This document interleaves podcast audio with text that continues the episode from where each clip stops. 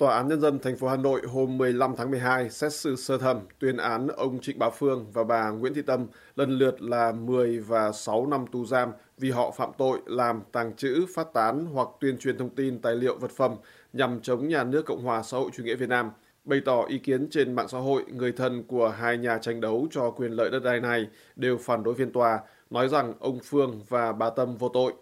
Tường thuật về phiên tòa, báo chí do Nhà nước Việt Nam kiểm soát dẫn lại cáo trạng của Viện Kiểm sát Nhân dân Hà Nội cho rằng ông Phương, ba mươi sáu tuổi và bà Tâm, bốn mươi chín tuổi, đã xuyên tạc bịa đặt về vụ tranh chấp đất đai ở xã Đồng Tâm, huyện Mỹ Đức, Hà Nội hồi tháng một năm hai nghìn không trăm hai mươi.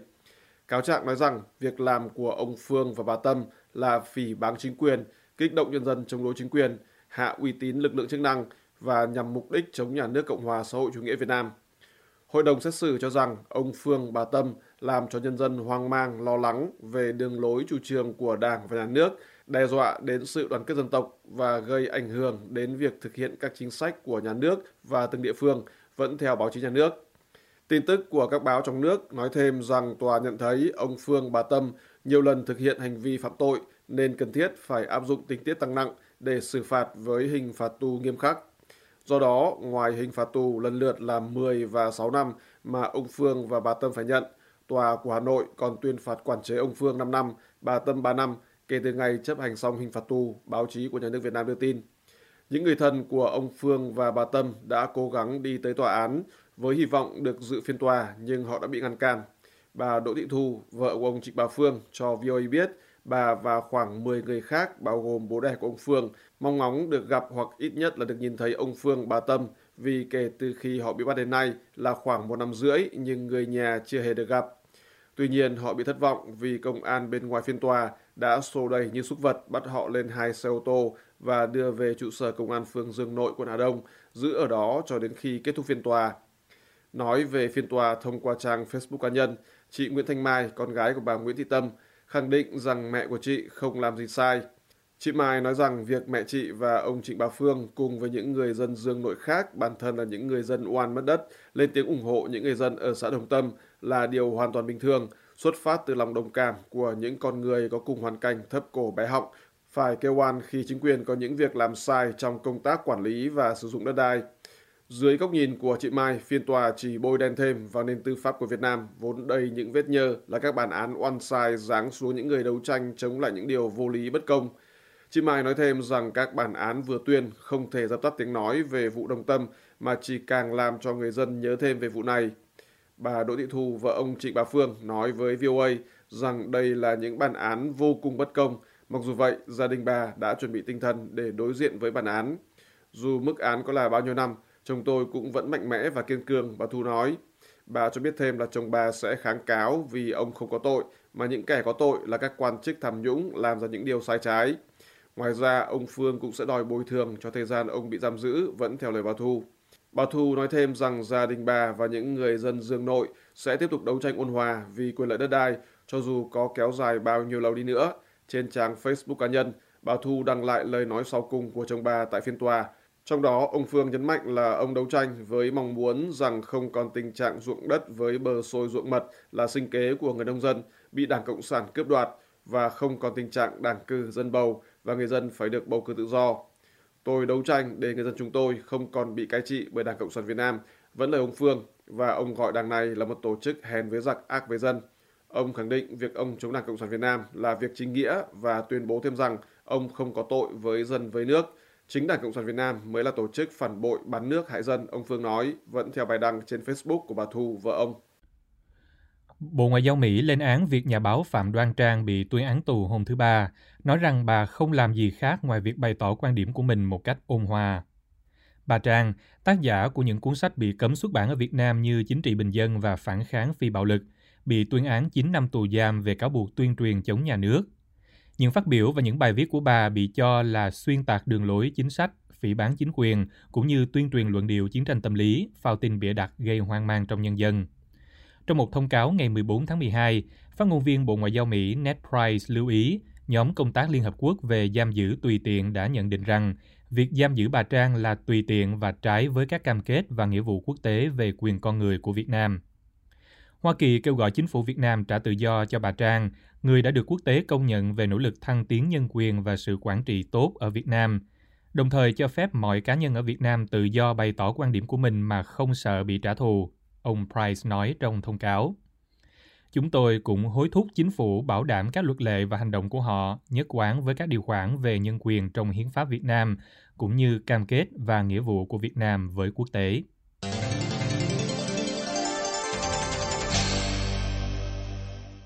Ngay sau khi nhà báo tự do Phạm Đoan Trang bị chính quyền Hà Nội tuyên án chín năm tù vào ngày mười bốn tháng mười hai, các nước Anh, Canada và hàng loạt các quốc gia phương Tây lên tiếng phản đối bản án này và kêu gọi chính quyền trả tự do ngay lập tức cho bà.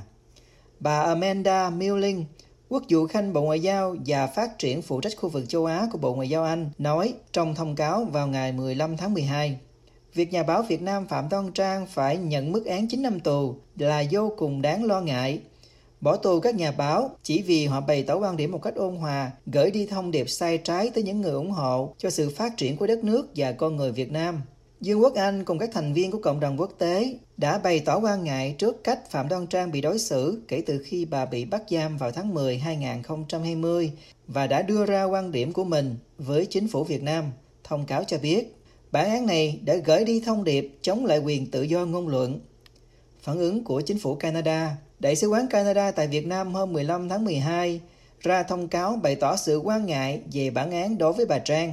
Canada vô cùng quan ngại về việc tuyên án đối với bà Phạm Đoan Trang. Chúng tôi cũng lo ngại về những nỗ lực không ngừng của các cơ quan chức năng Việt Nam nhằm hạn chế quyền tự do truyền thông, một yếu tố thiết yếu của việc bảo vệ nhân quyền và các quyền tự do căn bản. Chính phủ Canada kêu gọi nhà chức trách Việt Nam cho phép các nhà báo hành nghề mà không sợ bị bắt giữ, sách nhiễu hoặc trả thù, đồng thời chấm dứt kiểm duyệt và kiểm soát rộng rãi đối với các phương tiện truyền thông và tự do ngôn luận. Chúng tôi khuyến khích tất cả các quốc gia tuân thủ các nghĩa vụ nhân quyền của họ theo luật pháp quốc tế, bao gồm quyền tự do bày tỏ quan điểm và biểu đạt, thông cáo viết.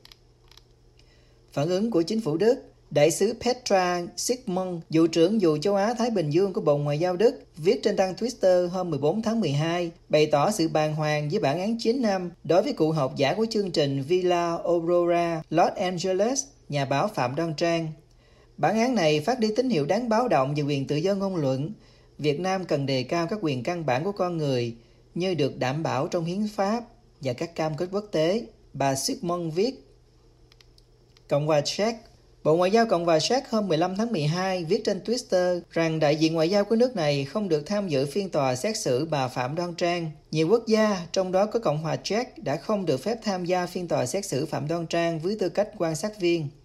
Chúng tôi yêu cầu Việt Nam không gì khác ngoài việc tôn trọng hiến pháp của mình và các hiệp định quốc tế mà Việt Nam tham gia và việc trả tự do cho bà Phạm Đoan Trang. Nhóm làm việc của Hội đồng Nhân quyền Liên Hợp Quốc về giam giữ tùy tiện đã kết luận rằng việc bắt giam bà Trang được xếp vào hành động giam giữ tùy tiện vi phạm các cam kết và nghĩa vụ quốc tế của Việt Nam về quyền con người. Theo ghi nhận của các nhà ngoại giao phương Tây, trong suốt hơn một năm bị tạm giam, bà Phạm Đoan Trang chỉ được gặp luật sư đúng một lần và chưa được gặp gia đình. Phản ứng của người Việt, nhà hoạt động nhân quyền Hoa Nguyễn ở Sydney, Australia, đồng thời là một người bạn của bà Trang, nêu nhận định với vê o a về bản án dành cho bà Trang. Tôi không ngạc nhiên. Bà Hoa, người theo dõi các phiên tòa xét xử các nhà tranh đấu Việt Nam từ năm hai nghìn không trăm mười tám cho đến nay cho biết, tôi và những người liên quan đến Phạm Đoan Trang không buồn, không trông đợi, không sốc gì cả. Cũng từ Australia, giáo sư Nguyễn Văn Tuấn viết trên trang Facebook,